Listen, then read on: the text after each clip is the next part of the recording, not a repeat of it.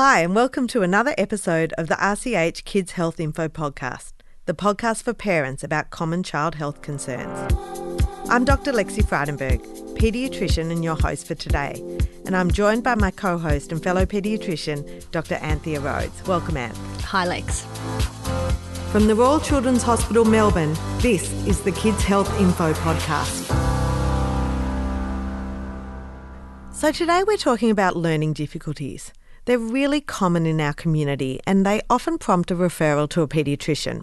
In my general paediatric practice, I often get a referral like this a 10 year old girl who's struggling at school, has low self confidence, is starting to refuse to go to school, and the parents aren't sure what to do and where to start. We're going to try and unpack that and talk about that today, Anth. Yeah, and sometimes we get kids who are having problems earlier. So that might be at kindergarten or when they're starting prep, they're having difficulty with those basics like learning to read or recognising letters, or even with attention in the classroom. So being able to participate in the learning can be a flag that something might be going on. Absolutely. There are so many reasons why a child might have difficulty learning.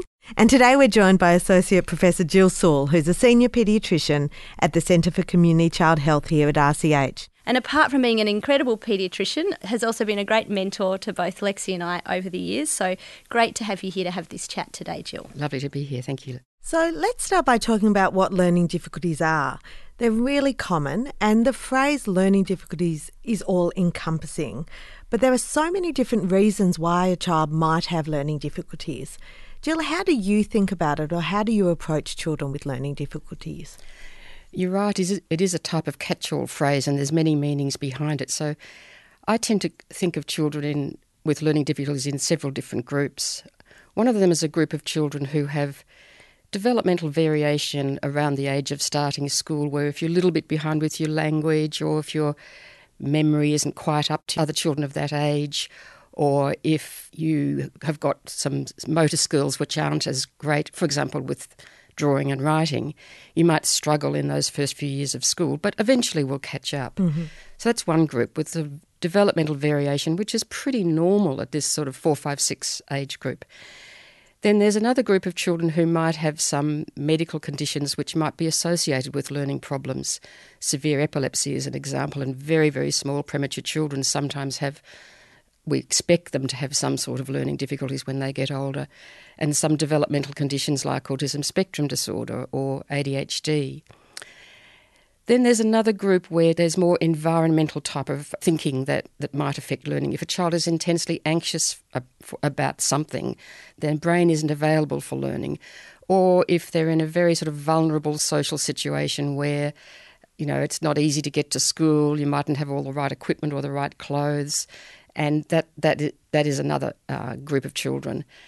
And then there's a there's the other group of children which I think about as those children with specific learning uh, difficulties or disabilities, where their brain function is such that they their brain works in a slightly different way, and um, we have to understand what is behind that brain dysfunction to call it uh, learning disabilities. And there's another group which I should put into the developmental group, and that's the kids with you know, relatively low intelligence, within the normal range of intelligence, but at the lower end, what we might call slow learners, and you expect them to have some difficulty learning.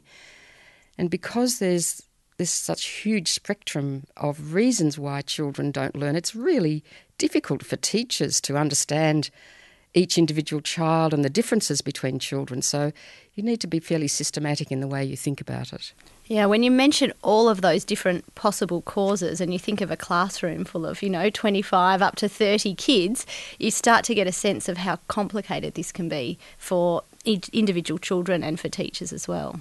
I think that's true. And I think that, you know, I think we've come a long way in the education system overall in having, you know, virtually all children going to preschool where preschool teachers are very well trained in a developmental approach to how children learn and behave and play and develop in their emotional and social skills. And there's there's much stronger transition plans to school now, where if preschool teachers have concerns, then there's some discussion with the school about what those concerns are. I remember in my early days of paediatrics, we'd sometimes try and talk to teachers of children in the first year of school which I'll probably call preps, although I know it's called foundation nowadays. Mm-hmm. Prep teachers would say, Oh, no, I don't want to know anything about this child. I want to wait and find out for myself. And I, my heart always sank in that situation because A, it would take a long time, at least six months, and B, you always build on previous knowledge. Absolutely. First, first of all, the parents' knowledge about their child, and then other skilled professionals who've been involved with their children, such as preschool teachers. Absolutely. So I think that's changed a lot, and I think that education departments around the country are much more tuned into children with learning difficulties whereas in the past they've been mainly tuned into children with more severe developmental disabilities. It often still takes a while for learning difficulties to get recognised once a child starts school. It's not often not during prep or foundation that learning difficulties uh, come up as an issue for parents or teachers. It does take some time, and children learn in very different ways and along different pathways in that first year of school. Nevertheless, by the time you get to the end of foundation year one, so children been five, turning six, you know, a normally developing child who's learning appropriately will understand all the letters of the alphabet, will know their names and their sounds, will will have learnt some of the small words in the English language like the and and, will be writing their own names and, and you know writing most letters of the alphabet too and have a good sense of what numbers mean. So if your child is getting to the end of the first year of school and they're really behind in those very fundamental foundation skills for literacy, that's learning to read, and numeracy, which is learning about counting and mathematics, then that's a, a cause for concern. And we should be doing something about it rather than waiting for more time. A lot of people ask me, why do paediatricians, why do doctors get involved with this? Um, and what can we add as general paediatricians? And you obviously see a lot of children with yeah. learning difficulties. What do you think we have to contribute or add in this space? One is really understanding the overall health and well-being of a child and making sure that that is optimised. I often talk to families about kids being need, needing to be ready to learn to their best. And in order to do that, they need to be well and healthy. And that might mean physically well and healthy. It also means that they're emotionally well and healthy, some of the things you talked about before, Jill, what's happening in the home environment. Additional pressures might be there that are actually putting that child in a position where it's really hard for them to show up and learn. Um, and then on top of that, we know there's actual conditions, and some of those Jill has talked about already that affect the brain and are part of the the list of things that can cause difficulties with learning. So they're some of the roles that we have as a paediatrician, and then as an advocate alongside the parent, and often talking with teachers and parents and helping to keep those conversations going and making sure that the child is getting what they need. Absolutely. And I often go back to basics and I talk to the family about sleep, which is incredibly important because you can't concentrate if you haven't had a good night's sleep. Um, nutrition as well, yeah. and uh, physical activity. So they're really important um, foundations, as well as checking a child's vision and hearing. Yeah. And then getting back to the big list of causes that we heard at the start, Jill, reasons why children might have trouble learning. One of the things you talked about was what we call specific learning difficulties, which we probably understand as a term um, as health professionals, but can be really tricky for parents to sometimes get their head around. And that includes things like dyslexia, which is a term that I know is much more commonly heard in the community and understood. Can you tell us a bit more about those? Yes, so specific learning disabilities, or sometimes called specific learning disorder, is a is an overall phrase which means that a child a child's ability to learn academic skills is behind that for other children of the same age. Um, it assumes a an, uh, an, intelligence in the normal range. Yes. It assumes that there is no sensory difficulties, as you mentioned, like hearing or vision, and that there's no major mental health problems like severe anxiety or other emotional problem that might get in the way of learning. So, given all of that is within the normal range, these children are not learning as they are expected to. And it, it, having come to that overall thinking, then it's divided into more specific groups so that a child who has difficulty learning to read is described as that's described as dyslexia, which is really just a Latin name for can't difficulty reading. Yes. And then those who have difficulty with mathematical concepts is a really complicated word called dyscalculia. And then there's children who have difficulty with writing, and that's called dysgraphia. I don't like using those words very much because I think they mean a lot of different things to different people. I think dyslexia is sometimes used as the catch all phrase for all children with learning difficulties, and it's not helpful. It's better to say, My child has difficulty learning to read, and then try and understand the reasons why. And for those who do have learning problems, reading is by far and away the most common problem. Probably about 80% of children with learning difficulties have difficulty learning to read. Right. And in my experience, children who have difficulty learning to read almost inevitably have difficulties learning to spell. Yes. And very often have difficulties writing as well. And uh, specific mathematical difficulties are much less common. I, I want to add one more thing about learning difficulties, which I think is worth emphasising, and that is that we know that children with language delay are at risk for reading difficulties. Doesn't matter what the cause of the language delay is. So, for people listening, if your child has had a speech delay that was picked up by the maternal child health nurse, um, or they'd seen a speech pathologist in those preschool years, they're the kids we have to keep an extra eye on when they start school, looking for any concerns about learning or literacy difficulties with their reading, spelling, writing. That's right. Uh, it's not inevitable, but those children are, we call it, increased risk. Yeah. And that's because this is, we think, or understand what we'd call a neurodevelopmental difference. Mm-hmm. So there's something about the way that child's brain is wired, if you like, that makes it challenging for them to understand and learn words. That's correct. And this is also a reason why the way reading is taught in schools ought to cover a wide range of processes. It's not just it's not just what's sometimes called a phonic approach, like the sounding out approach. It's not just what's sometimes called a whole word approach, where it's a visual approach. Look at the whole world word and remember what it looks like and remember what it sounds like. There really needs to be a mixed approach because typically developing children learn in different ways, but these kids that we're talking about now often have a very specific difficulty in one way of learning. So, one way that foundation teachers can help all children, of whom about somewhere up to 15% are going to have some difficulties in, in learning, um, by teaching in a variety of different ways. So, looking out for those strengths and teaching to strengths as well as understanding what the difficulties are is really critical for these children, particularly because gaining self esteem and competence and self confidence to keep on learning is critical.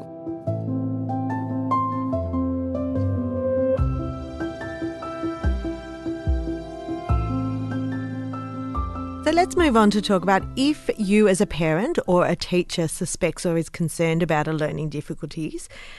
Um, how do we approach this? Well, I think parents should always start with the school and with their with their child's teacher, and this is where the once term or once every semester sort of parent teacher night when you've got about five or ten mm. minutes and there's 20 parents waiting in the queue. Yes. We now call it speed dating. Speed dating, yes. This is not the time to have that big conversation. So I think that if you're really worried, it's better to find a sit down time with the teacher um, to really discuss the issues as you see it as a parent and to see what the teacher has noticed. Teachers know an enormous amount about children. And if you just have the conversation with them, you can learn a lot about their perspectives as well as your own perspectives as a parent. So I think that's always the starting point. And it might be at that stage you might say, well, look, let's concentrate on this particular approach and we'll do it this way at school. And th- these are some things that you can do at home, and we're both working in the same direction. And let's have a look how he or she is going in the next few months. So, really, the partnership between the parents, the family, and the school is exceptionally important in the first Exceptionally important. And you know, if it's an older child, having the child involved in those conversations and what they think about their learning is really important as well. If it gets to the stage where there's not much progression, the schools might have some particular programs that they tend to use with children who have been delayed with their, say, with their reading and writing. And these can be helpful for some children, but I always think a standardised program will only help a percentage of children with learning difficulties. Every child's different. Absolutely. And so um, that's where further assessment needs to needs to be done to find out what specifically is behind this difficulty. Now, the school may use their psychologists and speech pathologists to do more formal assessments of the child's both cognitive or ability, which is really their overall intelligence, and they might do some specific academic uh, testing to see exactly where the child is at with various aspects of reading and writing and maths. Speech pathology assessment is can be very important because, lang- as I said before, language delay and language difficulties is is a, is a strong component of reading difficulties. But resources are inevitably a bit limited with that. Not every child who has a reading problem is going to be assessed by yeah. the school psychologist, and the, the resources of the school psychologist are often uh, given to those with more severe needs at, on the developmental disability scale. Yeah. It's always worthwhile talking to your GP and some of the things that Lexi mentioned before about general health and vision and hearing. Um, you know, the GP can help you to think through those things and get those things tested. But then I think um, whether or not people believe that paediatricians should be involved in children with learning disabilities, the fact is that about a third, at least, if not close to a half, of referrals that come to paediatricians out, general paediatricians out in the community, are about children's development and behaviour, including learning. And paediatricians are well um, trained to think about the child as a whole, as Anthea said before, but to think more specifically too about the sort of neurodevelopmental pathways that could lead to difficulties in learning. And then, if you have seen a paediatrician, then the paediatrician joins that partnership with the child and family and the school to really try and work out what the problems are and then what to do about it because that's the critical thing it's not a lot of children get assessed and assessed and assessed Yes. so we know lots about what the assessments tell us but if it doesn't go to the next stage of what does that draw our attention to about the, the way the child can best be helped that's that then becomes the critical aspect So, if a child can't get assessed through the school, they don't have the resources, but the parents and doctors and team feel that it is worth getting assessments, where do parents go then? Well, I, I think paediatricians are a good start, which you, you get to via your GP. Yeah. I just emphasise that more and more assessments don't always tell us what we need to do. And sometimes going to a paediatrician who's well trained in this area, you can gain a lot of information that directs a management plan Yes. uh, without necessarily having what might be nice to have all of those extra assessments, but is not very accessible because of the cost implications for a lot of families. And I think choosing the right assessment for the right child is really important. So, I think just having someone think about what assessments need to be done by an educational psychologist or what assessments would help with by a speech pathologist. And I think one of the important points you mentioned, Jill, if an assessment or, uh, is done about a child's learning, it's really important to understand that assessment and understand what those recommendations are because there's no point in getting assessments done that just get put in the cupboard or in the filing cabinet. And how often do we get kids that do come to see us in clinic perhaps and they've got a raft of paperwork because they've had assessments done and our role is really to actually look through it all and try and you know make head or tail of it And help the family understand it. Yeah, I, this is, this is a, a, a very big part of my practice. I, the number of families, parents that I've seen over the years who say, Yes, my child's had this assessment, but I've never seen it. Or they've seen it, but they don't understand it. Or they've seen it and they've tried to understand it, but they don't think the school has taken it on board. Or they think the teacher this year has taken it on board, but the teacher next year doesn't. So I'm, I work very hard with my families to either have a right to see and hold a copy of the assessment of their child, they have a right to understand it. And I think some of the language used in those assessments is really difficult to understand. And as doctors, we have to be careful about that too. But many of the terms that are used in psychology and speech pathology assessments are are really, you know, highly professional terms. So one of our roles is to help families understand that language. But you know, the most important thing, as you say, are the recommendations, and those recommendations are not just for now, not just for the next six months, but they will, will be relevant for a number of years. So, advocating for your child at school from year to year is really critical. Absolutely. And I think as doctors, whenever we make recommendations or management decisions, we have to ask ourselves why do we treat? Why do we want to intervene um, for this child? With learning difficulties, what are the reasons that you explain to parents that it's important to actually give the child some support? Well, I personally think that in today's modern age, when most children in the world in the world live in urban environments, that learning to read is an absolutely critical skill uh, for surviving in an in the urban world. So, learning to read is fundamental to so many other aspects of learning. And if you haven't learned the fundamentals of reading by about the age of eight, the gap the capability gap starts to widen a great deal. It takes a lot of resources to catch up after that, whether it be time or expertise or money or whatever else you might think of as a resource. It takes a lot. So that's why trying to understand early what the problems are and getting going with some management of it is important. So it's important to learn to read, but it's incredibly important uh, for a, a social and emotional well-being of the child too, to be part of their group, to join in. So that sense of capability and confidence that comes with learning is really important. But again, I'll go back to the point that if a child is struggling to read for perfectly good reasons, then we need to also look for the child's strengths to say, well, look, this pathway is difficult for you, but look what you can do here. And yeah. I often talk with families about the idea of find somewhere for your child to shine. Yes. And they're walking through a system or, you know, travelling through a system that is quite generic in a lot of ways. And so, unfortunately, it is really geared up for the more typical learner a lot yes. of the time and for children who have more typical kind of strengths and interests. So, it can take a bit of extra work to really navigate things things and find a way for children to do things differently that's going to suit them better. Mm. Absolutely. So, when we're thinking about a child who's been diagnosed with a specific learning difficulty, such as dyslexia, what are the approaches that the school might take, and what can you do as a parent? What the teachers can do is to develop an individual education plan or an individual learning plan, which targets extra resources as much as the school can afford or, or has available to them around the difficulties, but uses the child's strengths. So that if, for example, um, listening to instructions or always getting instructions on paper by reading, that can be replaced by using, using visual cues of one showing what needs to be done or drawing pictures of it. And then um, some modifications to the amount of work is sometimes important. So, if a child with learning difficulties is supposed to get through exactly the same amount of uh, literacy type work. So if they can't read or spell, but they've still got to learn 10 spelling words by every Friday, that's a real demand. So reducing the demand without making it so overt that the child feels too much singled out is important.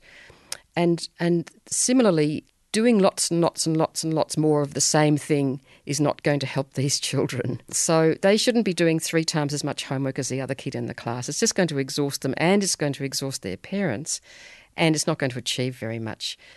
But then the other things that the parents can do at home is basically read to their children. That's fundamentally mm. from a very early from age. From a very early age, and and for particularly for children with reading difficulties until quite an older age. Yes, because what the kids suffer with with reading difficulties is, is that they can't get involved with books that, that their overall intelligence and their age and their interests would like them mm. you know, where, where they'd like to be involved. So if they can't read Harry Potter books, they don't want to go and read John and Betty type books. Yes, absolutely. So and that's why audiobooks have actually become so yeah, audi- audio books are really helpful, but also parents reading what I call chapter books. Yes, um, at whether it's at bedtime or some other time, but reading them together, letting the you know asking the child to do a little bit, and then I'll do the next bit, so you're sharing the load, but and talking about the story, trying to help the child to understand what the wonderful things about reading and what you can get out of reading. It can also be really helpful just to incorporate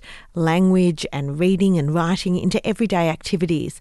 So thinking about, you know, getting your child to read the ingredients when you're cooking together from a recipe, getting them to write down the shopping list and recognizing the words as you go to the supermarket can be really helpful. And I know with my children, um, with their maths, they've really learnt their six times table very well because we watch AFL yes, setting the table, you know, some mathematics in setting the table. Also, you, you mentioned recipe books before. I think cooking is a fantastic uh, activity about learning. So there's sort of Maths.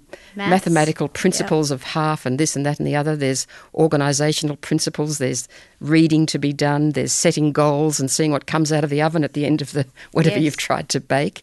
I think cooking is a fantastic activity for, for, for learning. The other thing that parents can do at home is get a tutor to help the child with a particular area of learning. So, this is where you really do need to understand what the reading difficulty is, not just use a generic standardized program, but to try and find a tutor who can can help the child with what we call ex, what's called explicit teaching of certain reading requirements. And a few hours of explicit teaching is a lot better than hours and hours and hours and hours of generic teaching, which doesn't meet the needs of that particular child's learning problem. So I want to talk a little bit more about tutoring, Jill, because I know it's something that families um, can find helpful, but at the same time, it might be very costly for families. And sometimes I've come across situations where children are doing a huge amount of tutoring, which has actually added a real burden and stress, and it becomes a source of argument. And I think further, you know, the self esteem goes down rather than up. So, what sort of advice do you give families about that? Well, I, I agree that the cost can be difficult for some families, and there are different ways of, of um, getting a tutor. So there are some standardised tutoring programs in the community which might be helpful for some children but might not be. So I would e- get parents to explore some of those standardised programs which if they are in groups are sometimes a little bit cheaper Yes. and and try and get a feel for whether the, their, that particular approach is going to be helpful to their child or you might try it for a few months and see if it works and if it doesn't work stop it and try Stop. something else Yeah. or there are ways of finding um, individual tutors which will be more expensive but may make a bigger difference to the child. So it's that's balancing between slightly more costly but more effective tuition. The other thing is that um, tuition doesn't have to be, you know, every week for six years. I'm a great believer in doing, say, a six month block and then having a break and seeing how the child uses that increased knowledge and information and how they're applying it on an everyday basis in the classroom. Then you sit back and think, okay, now what's going on? You talk to the teacher. Is there another area that needs some strengthening? You might go back and have some specific tutoring around that particular area. So it should be flexible, uh, not permanent. The specific, explicit teaching, which uses information about how the child learns, is the most effective type of tutoring, I believe. And I think you mentioned that the partnership between the parents and the school is vitally important. So often I would recommend parents speak to the school teacher or the head of special learning about tutoring. How do they find a tutor? What might be appropriate? And having those links between the tutor and the school is also really helpful. I think we shouldn't work in silos here. Yeah. A very important point. Mm. And I want to ask Jill about some of the other fixes or remedies that are out there. So, you know, obviously everyone's got Google at their fingertips and your child's learning. I think as a parent, there are very few things that are more important. You know, it's incredibly stressful and worrying for parents if their child is not learning. And so parents, you know, jump online and they have a look and there's all kinds of things out there that are being marketed as solutions from, you know, different types of visual aids or glasses through to, um, you know, brain training things on the computer. What sort of recommendations do you have for parents about these things? I think it's important for them to sift through that promotional type of activity to see what is the underlying evidence that that does make that, that makes a difference. And when you for, for a lot of the sorts of programs that you've just mentioned, Anthea, there's virtually no evidence that it that it does make a difference. Yeah. And some of those programs are extremely expensive, and that works on the premise that people think, well, if it's expensive, it must be good. Well, that's not necessarily the case in, in these areas.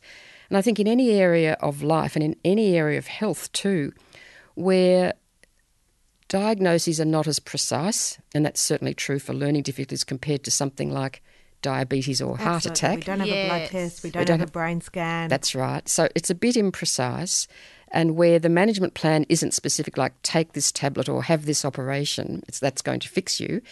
Um, it, it's rife to become in it, come in the sides from these people who promote all sorts of things, and some of those people who promote genuinely believe that their product or pathway is absolutely fantastic, but they haven't gone down an evidence-based pathway to actually demonstrate that to other people. So it's an ongoing conversation. And when you say anecdotal evidence, Jill, that's just for people listening, that's the idea that they're reading, you know, perhaps stories or one-off examples or case studies where someone says this worked for me, yes. as opposed to um, a scientific sort of study where you take a whole lot of people and you try something out and then you have a look and see does it help everyone you know, exactly. in, a, in yes. a way that we can prove that it's really likely yeah. to make a difference. Yeah, exactly. In our show notes, we're going to link some really good resources. Um, what are the resources that you recommend, Jill, for parents to look at about learning difficulties to understand them better, but also to look for tutors or the evidence that we've been talking about? SPELD is the Specific Learning Difficulties Association in Victoria, and AusSPELD is the one Australia wide. And they have some terrific resources that are available for teachers and for parents. So looking on their websites is really helpful. Um, SPELD will do some assessments too, although that's not in, that's not inexpensive. Um, Learning Difficulties Australia is another broad organisation uh, which also has a lot of resources, and it has a find a tutor. Uh, access on the website so you can dial in where you live and how old your child is and what the problems are, and they'll bring up a list of tutors. I think what Lexi said before about going to the school and asking them about tutors is really important. But if you do get a tutor through another pathway, then getting that tutor to have a conversation with the child's teacher again to bring that partnership concept to the fore is is really important. Then websites like um, the Raising Children website, which has got a huge range of information about health and development, it has some useful information about learning difficulties as well.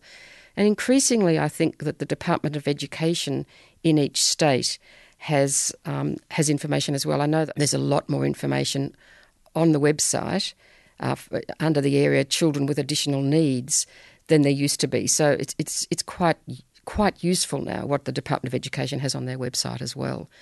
So I would explore a number of websites and um, always with the thought of what is it about my child? What what do I have in mind? What does my child need?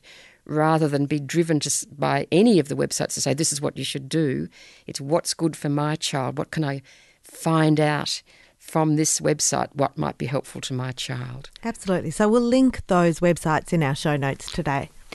And we talked about how this is often a long journey and it's year on year and learning differences, if you like. Uh, it's something that people carry for a lifetime often. What sort of supports can parents have to help them on this journey with their child? Well, I think that um, some of those some of those sorts of supports will come through some of those websites that yes. we've spoken before, because uh, the Learning Difficulties Association or SPELD or AusSPELD often have parent information nights, and you know they learn they can Great. meet other parents who are having the same sort of problems. They could also form a group through school, if um, like a support group for that. There's always, as I said before, 15% of children in a primary school are having some sort of difficulty with learning. Something like 3 or 4% will have what we might call a specific learning disability. So you could use the school to have some group work and sort of some discussion about what's what's helpful. But also I think parents looking back at their own history, there's some genetic issues in learning difficulties and sometimes the father or the mother says, "Oh yes, I was like that as a child," and I, it's interesting. They actually get their kids sometimes. The ones who've had learning difficulties themselves yes. as a child will really more, you know, underneath really get what the kid's going through. And if they can say, "Look, I had, you know, it was like that for me too," and it, school was difficult and I had to work and this and that and the other. But look at me now, you know, I've grown up, I've got a job, I've got a family, I've got you for my child. How lucky am I? And, and their children will learn. It might be slower, it might be a different pathway, but they will learn over time. And I think that's one of the things that's really important to emphasise.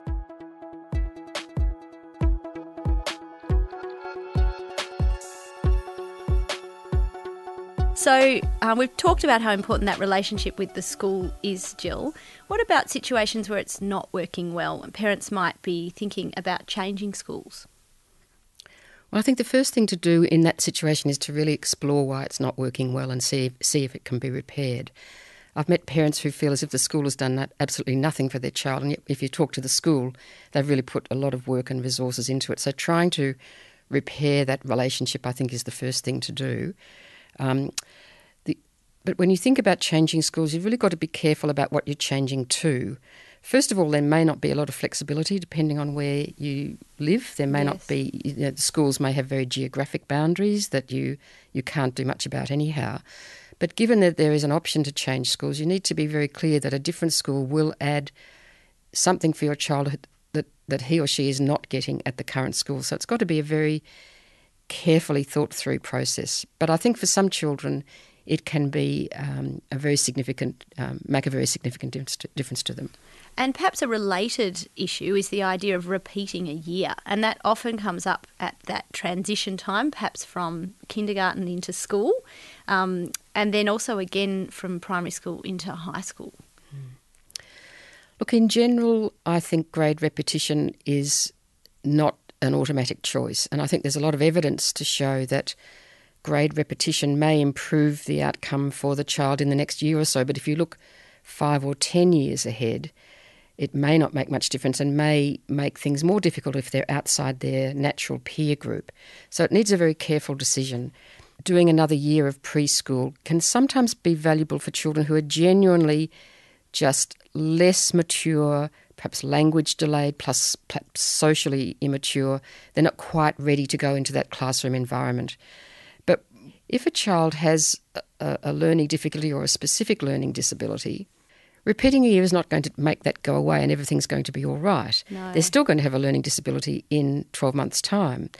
So the balance between consolidating at a particular year level and then you know, having to make a new group of friends or feeling bad about being kept back. All of these, that those sorts of things have to be taken into account. So I think it's a very careful decision and not one that I off, that that I would um, often recommend.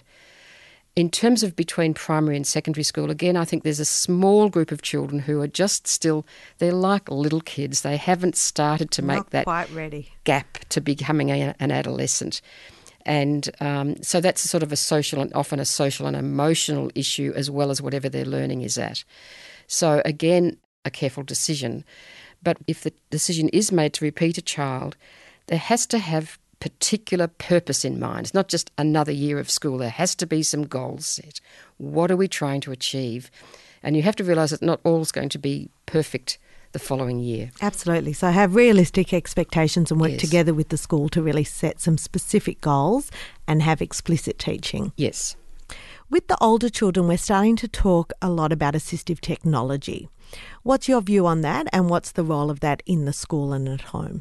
Well, I think that you know the capacity of assistive technology is just broadening as you know as we speak. It's- Totally. it's, amazing what's available now compared to just a few years ago.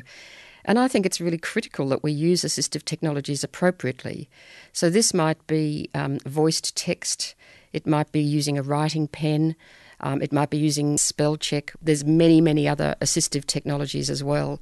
Allowing children to type instead of write if writing's Well, I th- really difficult. Yeah, and I think for that's them. not just for secondary school ch- kids, that's for primary school children.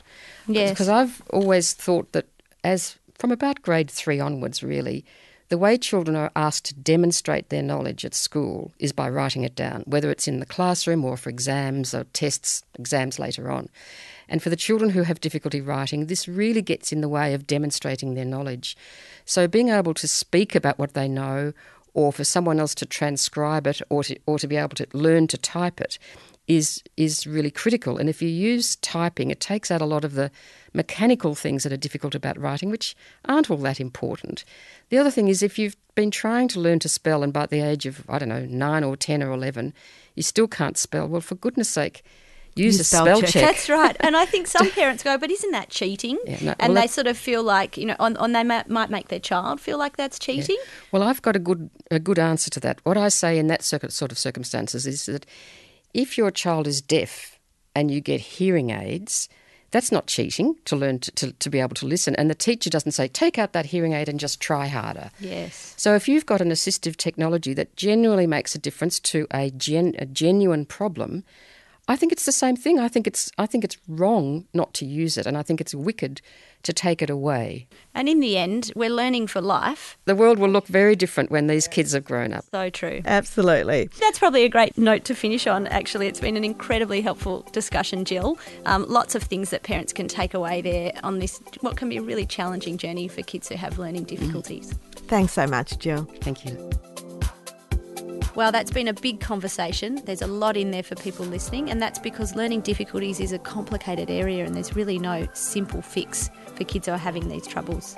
If you've enjoyed this episode, please subscribe, take a look at the resources in the show notes, and even better, leave us a review. Hopefully, we've left you with something interesting and helpful to think about and maybe even share with a friend.